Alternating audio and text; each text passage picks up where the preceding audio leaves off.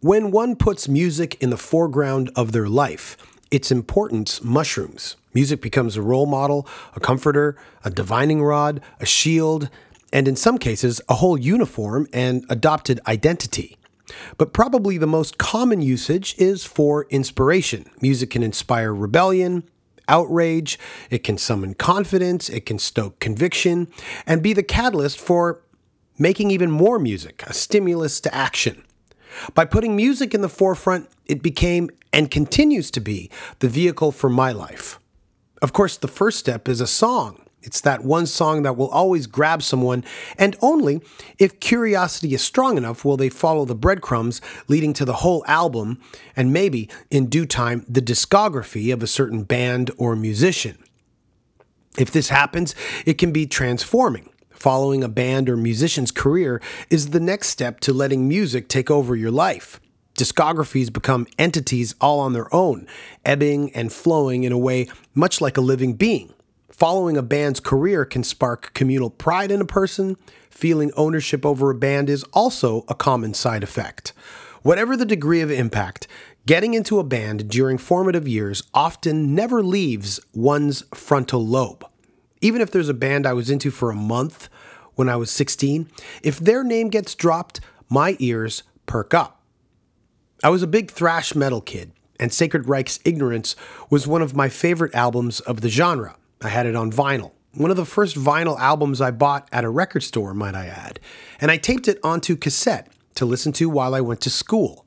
I got into Surf Nicaragua and saw the band live on the American Way Tour too. Meeting the guys at the Wacken Open Air Festival in 2012, pretty much by chance, reminded me just how much I love the band, and although they weren't actively making new music, was glad to see they were still playing shows.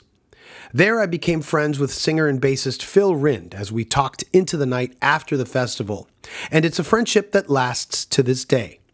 But really, it's only now that things have started to get very interesting in the Sacred Reich camp in accordance to their namesake of their hometown, Sacred Reich, have risen like a phoenix in 2019, from near dormancy to releasing a new album entitled Awakening.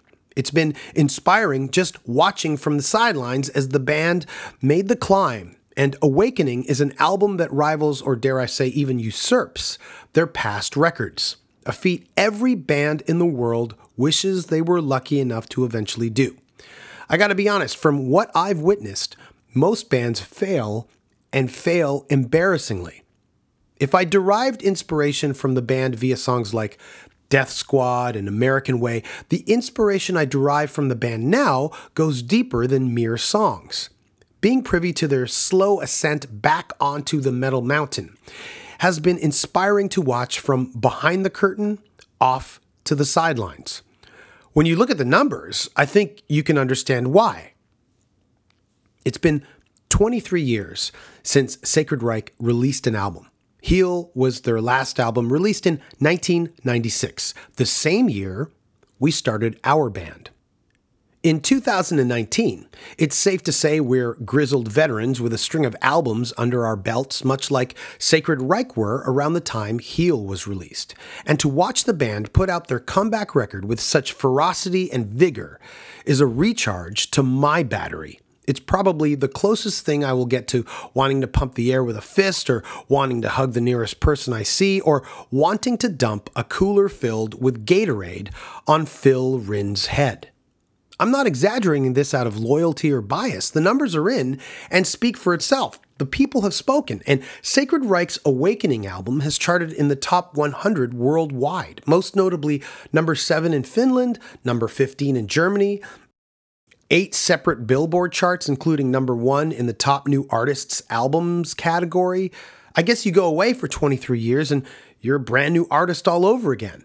Well, with Dave McClain back behind the kit and new recruit Joey Radziwill on rhythm guitar, and of course Wiley Arnett lead guitar, I think they qualify as a brand new band, Sacred Reich Mach 2. And the album is good. I mean, real good. There are an- uh, anthems on this album that will stay in their set permanently, at least if I had my way. And even though he's been on the podcast before, episode number 155, Phil returns to talk about awakening, and we really get down to it here, albeit a little less formal than most Q&A type interviews. I always favor a loose discussion over any sort of regimented interview, but in this case, there were matters at hand, namely getting the word out on awakening. And what a return to form. Congrats to Phil, Wiley, Dave, and Joey. This is how inspiration is served in 2019. Thanks for checking out this podcast. And if you can, please leave a review or a rating on iTunes. You can also listen to it on Spotify and SoundCloud. I also want to make a special note here as I'm recording this. Ricky Rachtman just left a very kind message about this podcast on Twitter. It's flattering coming from Ricky, but doubly so since his podcast, Ricky Rachtman's Cat House Hollywood podcast, is a must listen and one of my favorite podcasts out there. If you want to get super deep in the LA scene with Ricky, but from his punk side, I also suggest you listen to episode 220 of Damian Abraham's Turned Out a Punk, another favorite podcast of mine, where the two of them dive deep into LA punk. Okay, let's go. This is it. I'm so happy that Phil Rind returns to the podcast and it starts now. The Danko Jones podcast is the best around. Nick Flanagan is Danko's co-host. Hello for free on SoundCloud and iTunes sometimes. Damian from Fucked Up. Stop playing Hang Down Hey, it's the Danko Jones podcast. You can check us out on iTunes and SoundCloud right it's the Danko Jones podcast. Check us out right now. The Danko Jones podcast is the best around. Nick Flanagan is Danko's co host. Download for free on SoundCloud and iTunes. Sometimes Damian from Fucked Up stops by and hangs out too. Ladies and gentlemen, boys and girls, get ready because the Danko Jones podcast starts now.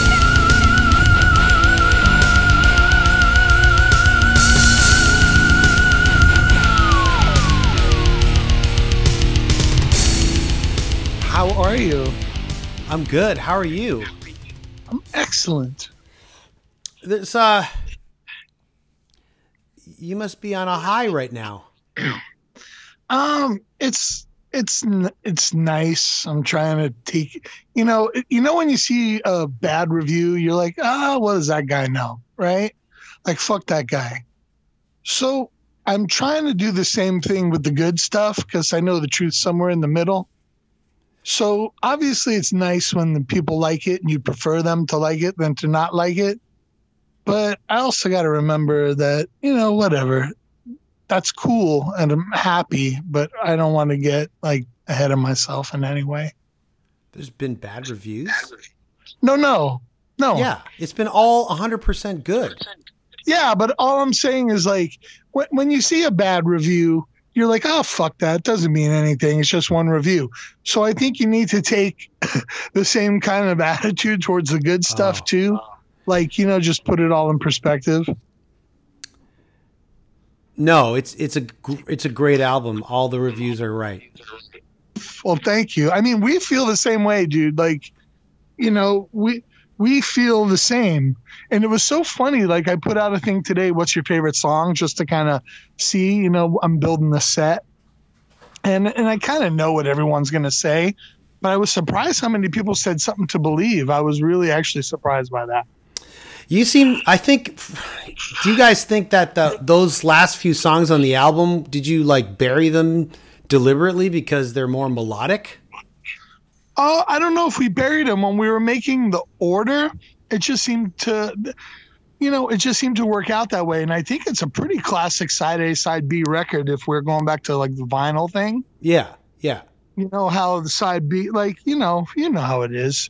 Yeah. And, and when we were all making our different orders and working on everything, um, when something to believe wound up last, like I wanted to do the Metallica thing, you know, like the Damage Inc. and um, Dyer's and, and Di- you know, I just want you start with a really heavy fast song, you end with a really heavy fast song. That was my initial thing, and Yeah. then you know when we're all talking about it, and Arthur and and it wound up with something to believe and i was like just kind of happy that um like the last verse says you know the last words in the verse are love's the only way to live our life each day i go i'm just really happy we could end with that you know and leave it on a really something very positive so Well, the the good thing is that if people are naming something to believe, it means they're going through the whole album.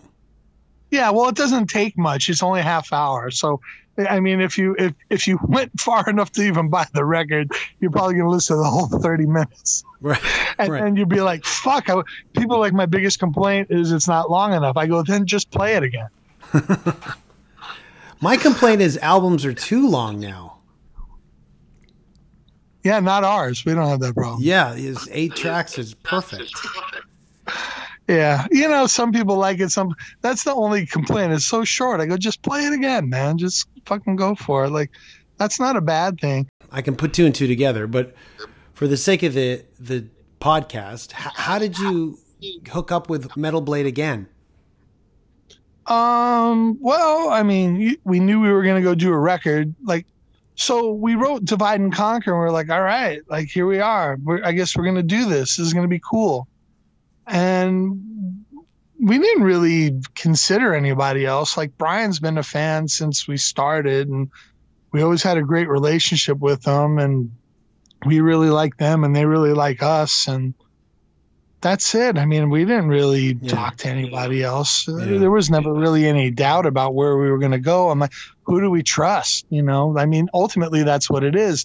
And it's important for us. You know, we have the same crew for the last 10, 12 years. You know, for the most part, you know, the guys in the band, except for a couple changes recently. But it takes a long time for us to, it takes a lot for us to kind of change course when it comes to people. You know, Paul's been painting our our album covers and T-shirts since I'm hmm. 16 years old, and I like it that way. And that our dude character guy makes a reappearance, right? Yeah, OD's on the cover, and we talked about it. We're like, you know, we only have really one album that OD's on the front, and it's Yeah. Surf, and it's everybody's favorite. I'm like, it's just stupid to not do it. We'd be stupid to not do it. I'm like, how do how are we so stupid on every record? Let's just stop being stupid. Well, it seems like wasn't the original for Ignorance supposed to have him on it, like that insert sleeve, or was it the back of Oh. Ignorance? Mm, oh, he was on the back, definitely, um, on the original drawing, and the front was like that collage black and white Yeah, thing. isn't he on we that? did the too. Now he's just on the back, Oh. which is dumb. Once again, like why didn't we just put him on the front? And Paul can't stand looking at the back. He's like, I didn't realize like when when we were really young, he was using different black markers, you know, on the back. He goes, and you could see it. All blacks are not created equal, and you could just see all the different things. He goes, oh, I just can't stand. When he looks at the back, he goes, he's all wrong proportionally, and he goes, oh, I just can't take it. It's just so funny.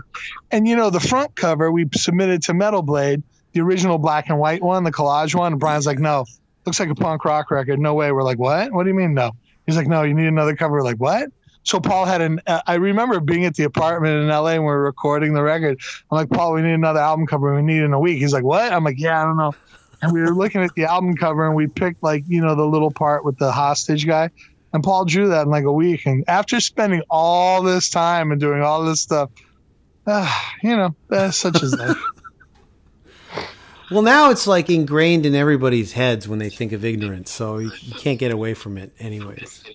Yeah, whether you like it or not. And Paul's Yeah. like, oh man, I really hate that cover. I'm like, well, you know, look, man, I, I really hate independent, and you did that, so I don't know what to say.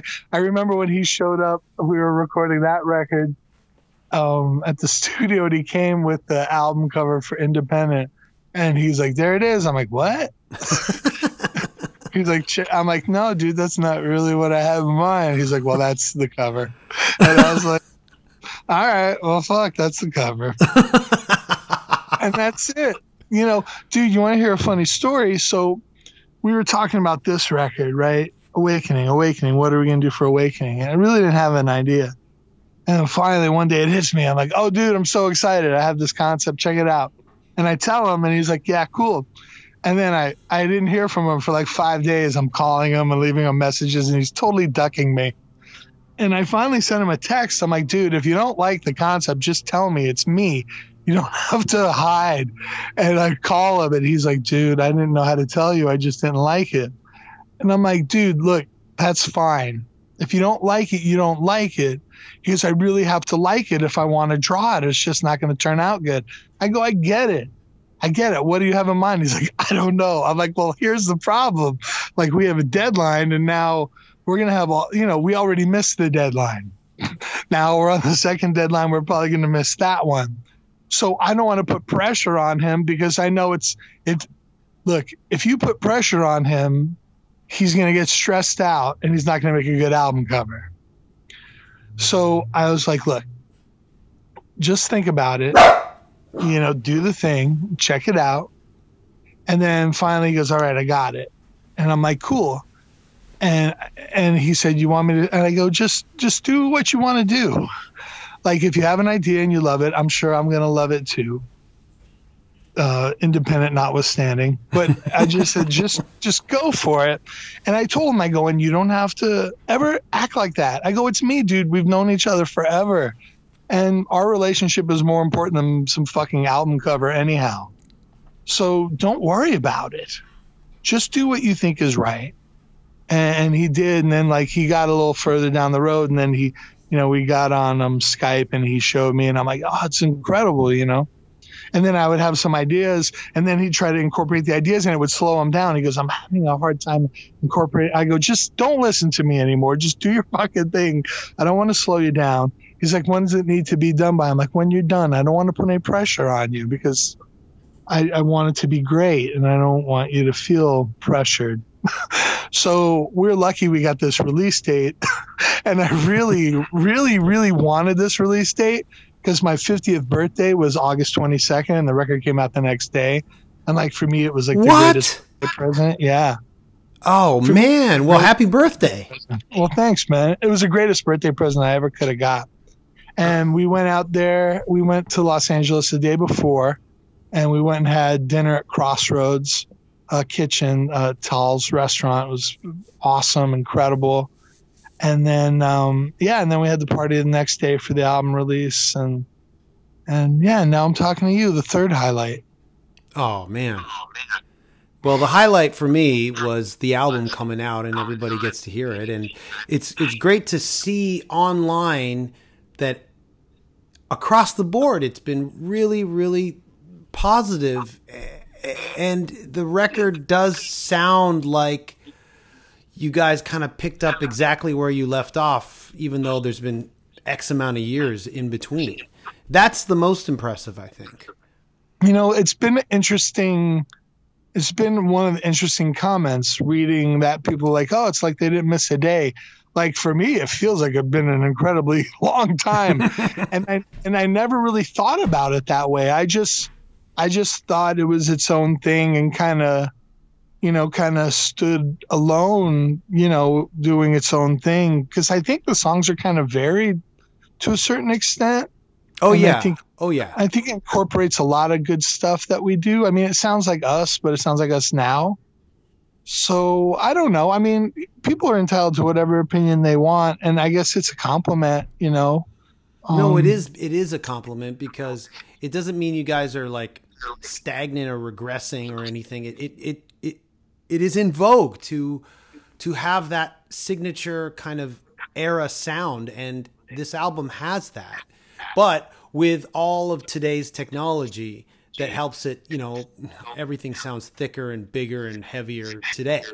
So it's great. I think it's going to Well, be on a lot of top 10s this year. Well, we'll see. You know, the most important thing is that if hopefully the people like it, you know, and and I guess I don't know. I guess the most important thing is that we really, really like it because we're gonna have to go play it every night. And we talked about, you know, like making the record was such an incredible experience for us, and it was. There's a lot of things that happened that probably could have derailed everything Right. and and it just didn't and everything was so positive and so fun and it just felt like it happened so easily and you know, I mean, Dave just came in and crushed his drum parts in like two days, two two days, two and a half days. I think it took longer to set up and mic his kit, you know, than than him to actually play the tracks. And you know, and you know, you know, Joey had played guitar on the demos and he already knew the songs. I knew he was a great guitar player. You know, he's 22, man. He just comes in the studio and just He's like, yeah. He just we gave him a guitar like off the rack. He just grabs and just crushes everything. Dave's like, I went in to uh, record, just like videotape him doing, you know, part of the song. He goes, and I walk in, he just he's playing Manifest Reality, and he just plays it, crushes it the whole way through. That was the take. He goes, I thought I'd just get a part of it. He goes, nope, that was the whole take. So, uh, so he's actually on the demos of Awakening. Yeah, you've I sent you the demo, right? You sent me the you sent me the album. Oh, I didn't send you the demos. Yeah. So yeah, so I you know, I had a bunch of songs on my phone, just like riffs. And uh, Dave was in Machine Head, and uh, I have a friend named Tim, and he goes, you know, I I play drums, and I have a little studio. If you want to help working on the demos, you know, just fleshing out the songs, I was like, that would be killer. He's like, yeah, my son plays guitar. So Joey, like, we go down and just I'd take some riffs off the phone and be like, you know, play this this many times and blah blah blah. And Tim would play the drums. I play like a crappy scratch guitar because I'm not very good at it. And Joey would engineer everything, and Joey would watch me play, and I'd be like, here, you know, play it the right way. And he's like, like this. I'm like, yeah. He just pick it up right away. He'd he'd lay down like five guitar tracks. I'm like, let's do one with this amp and do one with that amp and do one with this amp and this amp, and then we'll do one straight up the middle. You know, just kind of figuring out like a little pre-production stuff, how the different guitars would lay on top of each other. And he'd be like, yeah, and he would just crush it, and then I go play bass and sing. So was he in another band before Sacred Reich? He used to play drums in this band called Warhead. He's a killer drummer. and uh, like I was helping him with his demos. He was he'd make demos and record everything, right, and he'd okay. like program the drums. He's like, "Would you sing on this?" I'm like, "Of course, I do whatever you want, man." And uh, so he played guitar on the demos just because he we were just doing them real fast, you know, just to kind of hear what the song sounded like. Right. You know, Wiley's got three restaurants, and it was just something that went really fast you know, and um, just to kind of flesh stuff out. And it was just funny because we recorded some of the demos in D, and when I went to go sing them, it just wasn't working. Mm-hmm. And and I called Joey. I'm like, hey, can you go back and re-record the guitar parts in E flat? He's like, yeah, no problem. I go, can you record the bass stuff too? Because I don't want to go back. He's like, yeah, no problem. So really, on the demo is is is Tim Tim and Joey, and I'm just singing. Wow. Wow. You know, and there's no leads, and then you know, and then you know when Dave came down and we all got in the studio, we all got in the jam pad and just started working on the songs together. You know, we kind of had outlines of everything, and so you know, Dave would come in and you know Tim Tim kind of held back. You know, we didn't want to put too much stuff in Dave's head. You know, sometimes you get used to hearing things a certain way, and then but Dave just really crushed it, and Wiley's dude, like his leads are just ridiculous, and yeah, everything turned out great. So, so Joey's band Warhead never went on tour, right? So th- these tours. Oh, they went on tour. Oh, no, he, did. he he did like three tours in the United States in a van with no floorboard, you know, no yeah. money, sleeping in the back. So he has had a little taste of okay. what it's like, you know. Um, and I think he, this is way better. yeah, I, I, think. But, yeah, but also like for the first time, and his parents are kind of hip to the whole scene as well. That helps. Oh yeah, they're both huge Sacred Reich fans. They're from Minnesota. Tim came down to Phoenix initially to jam with uh, Halford. Oh yeah, he came down to jam with Halford, and by the time he got down there, like Halford was doing something else by then. Oh, wow. Okay. So he like they played one show together, and you know he would tell me stories about jamming or Rob and stuff. But uh, yeah, like so Tim's played up in bands up in Minnesota. and he knows more about metal than I ever will, and they're just really into it. And Tim's a big collector, and his wife Kirsten. Like, I went over their house and I walked in, and there's like a big American Way poster signed like on the wall. I was like, no way. He's like, yeah, dude, we, we love Sacred Reich. And she brought out like this 1964 jazz bass, and she's like, it was her dad's. She's like, this is what I learned to play Surf Nicaragua on. Check it out. And I was like, oh my God, look at this bass. I'm like, can I use that in the studio? She goes, you can take it on tour. I'm like, no way. I'm not taking that thing on tour, but I would love to play it in the studio. And they're just like, you know, we were jamming, and Tim came and played with us in Mexico. We had a show, and uh, Tim came and jammed with us, and it was super fun. He, they're just part of the family, you know. And then when it came time for Joey, and, and I was like, you know, we'll we'll do the record, and you don't want to hang out with a bunch of fifty year old guys. We'll help you with your songs, and we'll get your record deal. We'll help you do your thing. And then like after two days of him just destroying things, we're like, dude, like it's so obvious Joey's our guitar player because he was so cool, so unaffected, fit right in. You know, Right. for a 20 year old kid, he's got a great head on his shoulders. Wow. It's yeah, it's just crazy, dude. You know, and uh, it, it all just worked out. I mean, and think about the timing with Dave. You know, when we split with Greg, um, you know, I texted Dave. I said, "Give me a call." He called me a couple hours later, and I said, "Greg's not in the band anymore." And he said, "I want to do it. and I want to do the record. I want to do the tour." And I was like, I just had the biggest smile. And uh, and he said, "I always hope there'd be a time where I could be in Sacred Reich again." And I thought, "Wow, man." I mean, that like made me cry that he would even think like that. It What- just was a big deal. We didn't think he was going to join our band. We just figured he would do the record, do the tour, and then you know we would just go from there and see what happened. Well, it seems like you guys are going to hook up with Phil Demmel again, right? You guys are going on tour with Violence? Yeah, we're going to do some shows Australia, New Zealand, and Japan, I think too. So oh that'll Oh be pretty God. killer. Yeah, That's it's amazing. it's it's so cool, you know. And we've known those guys, you know. We played with Violence a long, long, long, long time ago. You know, 1987. And I've known Phil a long time. We we kind of hit it off as friends at a Foundations forum and had a really long drunken weekend, crashing every party together. And he's awesome. He is a great guy. I've met him a few times and he's a very genuinely nice guy. Like super dude. Yeah, him and Dave. It worked out great for us. I mean, it really, I, it really couldn't have worked out better because drummer's a big deal. You know, I Mhm. mean, it's a big deal. It's the engineer band. It's, you know, Yeah. Yeah. So.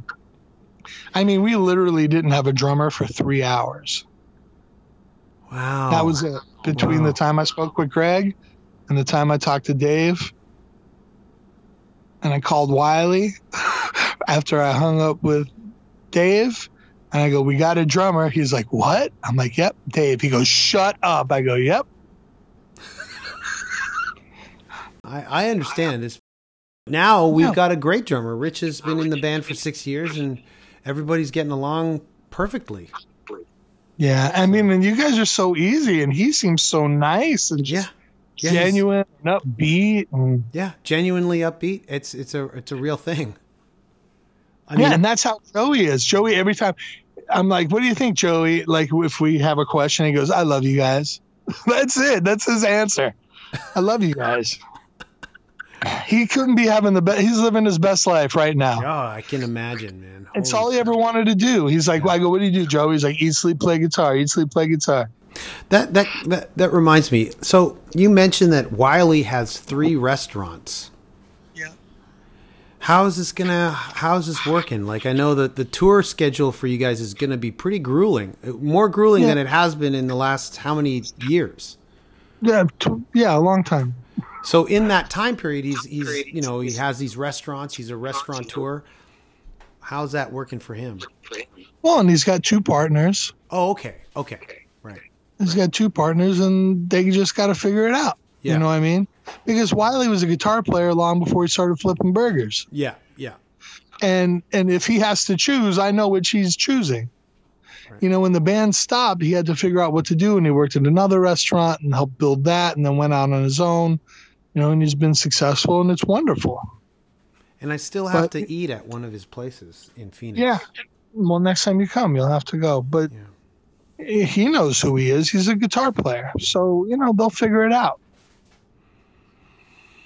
Well, that's good to hear. I mean, I'm very impressed by the schedule that you guys have been able to uh, gather in, in with the with the Awakening release, with the GWAR tour and this Violence Australia Japan tour, and there's a couple other ones I'm missing, right? In between all Yeah. that. We so it happened by accident. Like we had this European tour booked, right? And it'll be five weeks in Europe headlining, and we're going to take Night Demon out with us. And then we got an offer for the GWAR tour, Yeah. and it's, it's two months. We're like, yes, we like long tours. You know, we get to play for everybody, going all kinds of places. The GWAR tour ends on November 6th. We, f- we go to the airport on November 7th and fly to Copenhagen. We arrive on the 8th, and the first show's on the 9th for five weeks. So it's three months in a row. And like, I would never have done that on purpose. Yeah. I even was like, should we bail on that tour a few days early and go home? And I'm like, uh, no. Just suck it up. This is what you want to do. Just go do it. You know, what are you to be? Who are you to be? You're to be about it or are you going to make excuses? Uh, we're to be about it. So we're just to go. I would never have done that on purpose, but it just, that's exactly how it worked out. And we were happy to get the GWAR tour and have an opportunity like that. And then Europe was already booked and you know uh, we we were already talking to the guy in Australia, and there was this other dude in Australia, and he's like, "You guys should come with violence." So I talked to the Australian promoter, and he's like, "Dude, that'd be awesome." And here we are, and then we're gonna go to South America with DRI. When's that?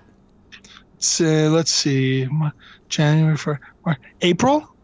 So we're Holy doing February, Mar- March. I think it's March. No, it's March. So we're doing Australia, New Zealand, like end of February into March, and then se- about second week of March in South America, and now we're just we're talking about April, May in the U.S. for 2020. That's what we're looking at now, and we got a couple things working, so we'll see. Man, that's almost yeah. That's it's nonstop. Are we going to cross paths while you were in Europe when when we're out with Volbeat? Maybe I don't know. I don't know. You won't be in the same neighborhoods as us because you'll be playing the fucking Enormo Dome. Yeah, but I mean, but I mean, if we're in the same city, then oh yeah, I, I gotta look. I gotta look. we gotta- uh, I hope not because uh, that would that'll really curtail the, the people that might come to our show. I hope you guys are far, far away. but we're also doing our own shows on some of those uh, around that time period in, on the off days in Germany. Okay. So All right. Well, I'm gonna have to look because anytime I can get some Danko time, it's a good time. well, I want to hit some a Sacred Reich show because I missed the last one in Toronto. Yeah, we're a lot better than the last time you saw us. Oh, because there's the the new uh, the new recruits. Yeah, we got the new guys in the band, and we're playing new songs, and pff, shit's killer. Yeah, that last time I think I did okay when you asked me to come on stage and do War Pigs as the song was happening. yeah, I'm like, come on, come on. You're like, what? I'm like, come on, come on, do the woes. Come on. I can do that, but I mean, if Yeah. you want me to do the verse, I'm gonna screw it up, and I'm already like a little gun shy because that's happened to me before, and I thought I knew the song backwards and forwards, and then I get up on stage and you just freeze. So Right. that's That's happened. happened to me at karaoke. Like I thought I knew the song, but there was only like ten people there, so it Yeah. didn't matter. No, it was a full show. It was a Jello Biafra show. Oh, jeepers! Yeah, and he told me I saw him in the afternoon of the sh- the day of the show, and he said, "Do you want to come on stage and do Too Drunk to Fuck?" And I go, "Oh, yeah, I could do that. I mean, geez, I know that backwards and forwards." Apparently not, because when I got on stage, I totally froze. That's the wrong time to figure it out, dude. We were in Mexico, and uh, Phil Anselmo and the Illegals were playing there, and he's like, "Hey, do you want to sing Walk?" Right. And I was like, "Yeah, but like I go, dude, I don't know the words." He's like he wrote them down for me. I'm on stage like with a piece of paper. it's like the lamest thing. Well, I mean, I just I don't know him like Yeah. enough. I know that I don't know him enough to go on stage. Yeah. And then you know, like when you sing with people, you're quite a, a charismatic person, and like I'm a bass player, and I get up there and I realize I don't know what to do with these hands, and I don't like it. I don't like it. When we were touring with Pantera, and I would go sing "Rise" with them every night, and it was my favorite song on the record and I was doing it every night, so I kind of got used to you know what we do when we sing. I I got used to it. Yeah, yeah. But just going up cold and singing with someone, and what do I do with these hands? And I don't like it. People ask me to sing, I'm like, no, dude, I don't. I it's just really uncomfortable for me. I don't I don't know what I'm doing. I'm not a singer guy. I can sing, but I don't want to be on stage with a microphone. Makes me not happy. Really? Like maybe all you need is like a guitar around you while you walk on stage. Have it say it's wireless, and then just sing the song. Yeah, or or just not do it at all. I mean, that's probably better. Or or if I had a mic stand, if I had a mic stand, I just stood there holding onto the mic stand. Yeah, I was thinking that maybe I should just have a mic stand. like and just stand Tyler. Well, I was thinking like Lane used to just stand there and hang on to a mic stand because Steven Tyler runs around and twirls the thing and he has a bunch of scarves. Like I don't think I'm gonna do that. The scarves are good though. Like it, it, it's kind of like a guitar. You know, it's something to look at, right? So the scarves. He's really good. He's re- Steven Tyler is an incredible front man. Incredible. oh yeah. Oh no, I agree. I yeah, agree. I can't. I don't, yeah, please don't don't put that kind of pressure on me. now you're really freaking like Steven Tyler. No, no, no, no, not nothing like Steven Tyler. not at all. I should mention when I did the "Too Drunk to Fuck" song, Uh-huh. Jello started to act out the song when I was supposed to be singing, and that threw me off. He never told me he was going to do that. Did he like he got behind you and started dry humping you? No, he got he he he uh he lay down on the stage, and so half the crowd can't even see this. He lay on his back and spread eagle in front of me, and nobody could see him doing this except people at the very front. And I just went into shock that I couldn't believe I was standing on stage singing a song that I you know been listening to since I was in high school, and the guy singing it is spread eagle in front of me, acting out the the song. Never a dull moment with Jello Biafra. No, no, never a dull moment. He should he should have a podcast called Never a Dull Moment with Jello Biafra. But uh, no, it was it was uh, it was still a magic moment for me to go on stage with you guys and sing War Pigs, or at least sing the uh, the outro. yes, it's fun, dude. I mean, you should come. I mean, dude, you got on stage in front of a stadium full of people in Denmark. I'm sure you could get up in front of the 200 people at our gig and sing a song. But that's scarier though, to sing like a, a classic song in front of like a in a club where you know I know the lyrics, but I still need to like go over it a couple of times. You know. I understand. Instead of you're just saying you feel comfortable because you you know the song back and front, and it's not the fact of how many people are there. It's Yeah. just how comfortable you are with the song itself. Yeah, absolutely. I get that. You know, I I I um I wanted to sing um ba- uh, Bad Religion Sorrow at karaoke and I was like fuck yeah and I got up there and I was like whoa I don't wa-" and the song is fast, you know, and I was like I thought I really knew this and it just was fucking horrible and I I I walked away like in shame. But uh I'll have to come do it another time. So, oh dude, when we played in Chicago, after we were done playing, like there's a club connected to the club and they were doing live karaoke in there and I was like, "Oh man." And they did they do Ain't Too Proud to Beg by the Temptations and I was like, "All right, I'm to go do Ain't Too Proud to Beg." And and they had a live band playing and we played it and it was really cool. And the drummer's like, Hey man, that was awesome. He goes, I saw you guys with Pantera at the Aragon Ballroom in nine, in like 93. I was like, Oh, killer, man. and then, uh, and then I, I, then I signed up for Respect by Aretha Franklin and that was not so good. Like it's a little too high for me. But there's But, the uh, lyrics, though, right? For karaoke nights, they have the lyrics. lyrics were not the problem. It was the fact that I'd never ever sang that song like with a band. I'm like, what key is this even in? When Right, what? And even when they say a key, I'm like, what does that mean? What does it sound like? Huh? Like where, where are you playing? And, you know, and it's the first time you've ever singing it with a band in front of a bunch of people.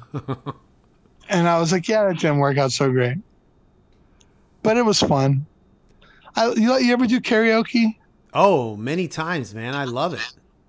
Yeah, karaoke's fun. I want a karaoke machine at my house because I just want to sing the songs. I don't care if there's people there or not. There's a bunch of songs I want to sing, and if I had a karaoke machine at my house, I could just carry. But it just has to be loud because my voice is kind of loud. I need I need a room for karaoke that's like padded that I can crank it up. You kind of don't need a machine anymore. You just need like iTunes. They've got karaoke versions of every song. You just Oh, I download them. I guess it's true. Yeah, it's, technology is not my friend, Danko. I don't, I don't know. I guess, I guess I can ask my kids. And then I just want to sing all U2 sons. What? I Why? I want to say I love U2, and his stuff is like right in my range. like the whole Joshua Tree record. I just want to sing the whole Joshua Tree record from beginning to end. I do love that album. That's oh, probably my favorite album. It's incredible. And and all, dude, Achtung Baby, come on, No, no, really? no, Mysterious Ways. no, no. Under Blood Red Sky, War, uh, Joshua Tree. That's about it. Okay, I love Achtung Baby a lot. Hmm. That's one of their best songs ever. One is on there. It's one of their best songs ever. Yeah, I'm not a big U2 fan, actually. And I don't like what they do off stage either. What? What does that mean? Oh, they've done some shady stuff, man. Like what? Like how they uh, sued Negativland and almost buried SST Records in the 80s. Because Oh, remember that? Oh, vaguely. Yeah. Yeah, and then how they put their new record on everybody's iPhone, which I Yeah. I don't know. I, I don't like that. That's wrong. Okay, like that shit doesn't bother me. The other one, I I vaguely remember the SST thing. That's bad. Yeah. But I still But love I- Joshua it- Tree. Yeah, was it them or some lawyer people? I don't know. Well, yes, but I mean they were representing U2. You know, so Yeah, I don't know. it stemmed Uh, from yeah. REM's manager apparently. Oh, really? Yeah. I don't know. I I'd have to look into it. I love them. I mean, you you can not like them if you want. I, it doesn't change the way I feel about you. Well, yeah, I mean everybody likes them, so I mean, what am I? I mean, I'm just sit I'm by myself here. I feel like that about a lot of bands that people like that I'm like, I just don't get it. And, and people are like, really? What about this? I'm like, look, look, I'm definitely the minority, and they're doing fine without my fandom. yeah. But there's some bands I just don't like. Yeah, exactly. Like I just don't like them. There's bands I don't like because I don't like the music, but U2 I just don't like some of the things they've done. Okay. I won't bring them up ever again. No, it's fine. Joshua Tree's great. If you want to sing Where the Streets Have No Name in your living room, go ahead. And, and still haven't found what I'm looking for. It's so good. Yeah, it's great. It's a great video too in in uh, in Vegas. I love that. Yeah. No, I, I agree. It's great. That album is from front to back and produced by a guy who lives just outside of Toronto, Daniel Lanois. Right. And he's Co-produced, cool. Co-produced. So. I'm getting a little feedback. I can hear myself. Oh, really? Yeah, All right. I just switched over. Is that better? I think so. Yeah, it's totally better. Oh, okay. I switched over to just the phone. I'm holding it against my face. I didn't have anything planned other than talking to you and seeing where it goes. Yeah, I think it's a good plan. Yeah. I didn't want to I was like, "Oh man, is this going to turn into some like interview because of the new record?" And we have to talk about it. But it's easy because it's a great record. It's one of my it's going to be in my top 10, Well, thank you. probably top 2. Us and Death Angel. Yeah, although there's a album by this band called the Zigzags that is amazing, and it sounds like early Metallica Ooh, on purpose. check it out. On purpose. So um, that is that is also in the top three right now. With Awakening. Is it is it better to sound like Metallica on purpose or by accident? on purpose because at least I know what you're doing, and I can't. You know, it's like I can't accuse someone of ripping a band off when they're like, "Yeah, here it is, full transparency." Well, you know what's funny about that is I remember when we did Independent and that song Crawling came out and Phil was like, Yeah, man, that's hole in the sky. And I was like, What? And he's like, Shut up. I was like, What do you mean? He's like, Come on, man, it's fucking hole in the sky. And I'm like, dude, you're fucking exactly right. He goes, I know I'm right. I go, I know, but I never realized it till right now. He's like, shut up. I'm like, no, really, dude. Like, I never occurred to me. We totally ripped off Hole in the Sky. But I was listening to Sabotage a lot when we were doing that record, like writing it. Right. I go, so it makes perfect sense, but it was total subliminal, and I didn't notice it till right now. But like on this record, like on the new one, Manifest Reality, Yeah. um, the beginning thing, I'm like, dude, do the Hell Awaits beat. Boom, ticka, pa, ticka, boom. I mean, that's, you know, we said do the Hell Awaits beat, so we know. Ah, what that, Yeah, that was a v- familiar. I just couldn't place it. Yeah, somebody goes, is that like inner self? I'm like, dude, knock it off. We're not ripping off Sepultura. We're ripping off Slayer. We go. I'm not going to rip off our contemporaries. I rip off our influences. You know. So, uh, and then there was the part. There's a part in the middle, like the lead part is like, it's like I go. Then we do the Metallica part because that's a total Metallica part. And even to the part where they go, they do chugs like right in the middle Yeah, of the yeah. solo. They stop to do a chug Yeah. we we did that. I go, Yeah. we do this Slayer part, and then we do the Metallica part, and then we do this other Slayer part. I'm like, that song is just our ode to our two biggest influences, Slayer and Metallica. The one thing I wanted to say that I kind of I didn't get to say was, you know, you you know you've you've probably said like I, I've heard it in one interview where you said, you know, people have been asking us to do this record for years. I'm one of those people. but uh, the the the reason why I was able to to ask you or tell you or talk about it with you with confidence was the Teenage Time Killers song you sang, the Reed Mullin Project, and I heard that track and I was honest to goodness like why is he not making a record? He's got his voice at full maximum 100%. Like that was a confirmation for me that it's like, well, if they put if they do an album today, it'll be absolutely fine and perfect.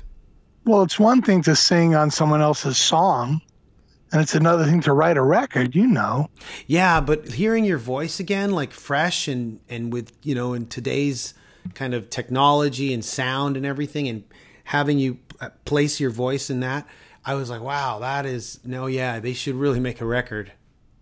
And I never bothered you about it, but then whenever you'd say something or bring it up, it'd be like, yeah, why not? well, thank you. But you need a bunch of songs. We just didn't have them, you know. And it's funny, like when, like I even uh, at some point I bought like a little digital recorder and recorded some stuff. And I just it just wasn't happening, you know. Yeah. And I was like, ah, it's just not happening. And then somehow, you know, the Tim always says it's like a radio station into your head. Like the radio station's on, and here come the songs. Beep beep beep beep beep Yeah, they just true. beam in and you hear it, you know, and if you don't hear it, what are you going to do? You can sit down and try to force it, but that's not going to be anything worthwhile. Yeah.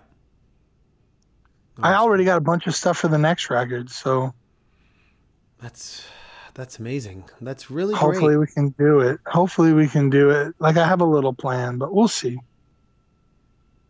Well, that sounds great. I mean, I know we hit Phoenix in February when you guys were in the studio, so Yeah. I know that you guys were on your way, and it's it's not a surprise that the album's out. It's great. I'm I'm happy.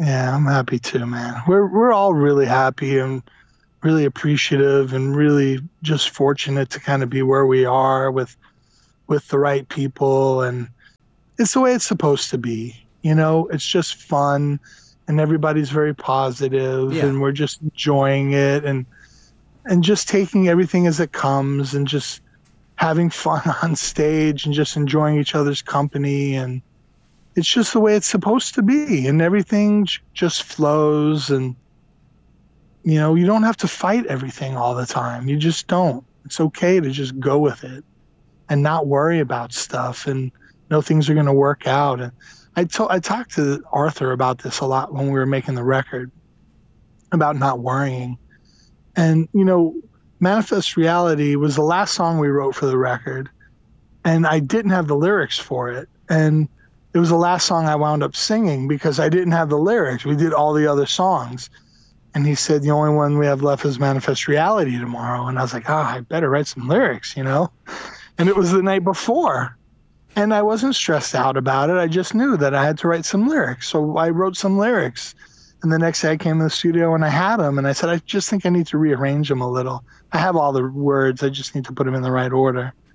And they're probably my favorite lyrics. And the whole process of just doing it and not worrying and and you know my when I was talking to Arthur I said what's the point of worrying about anything you worry about things because in your head you have all these scenarios. So well what if this happens? And what if this happens? What am I going to do if this happens?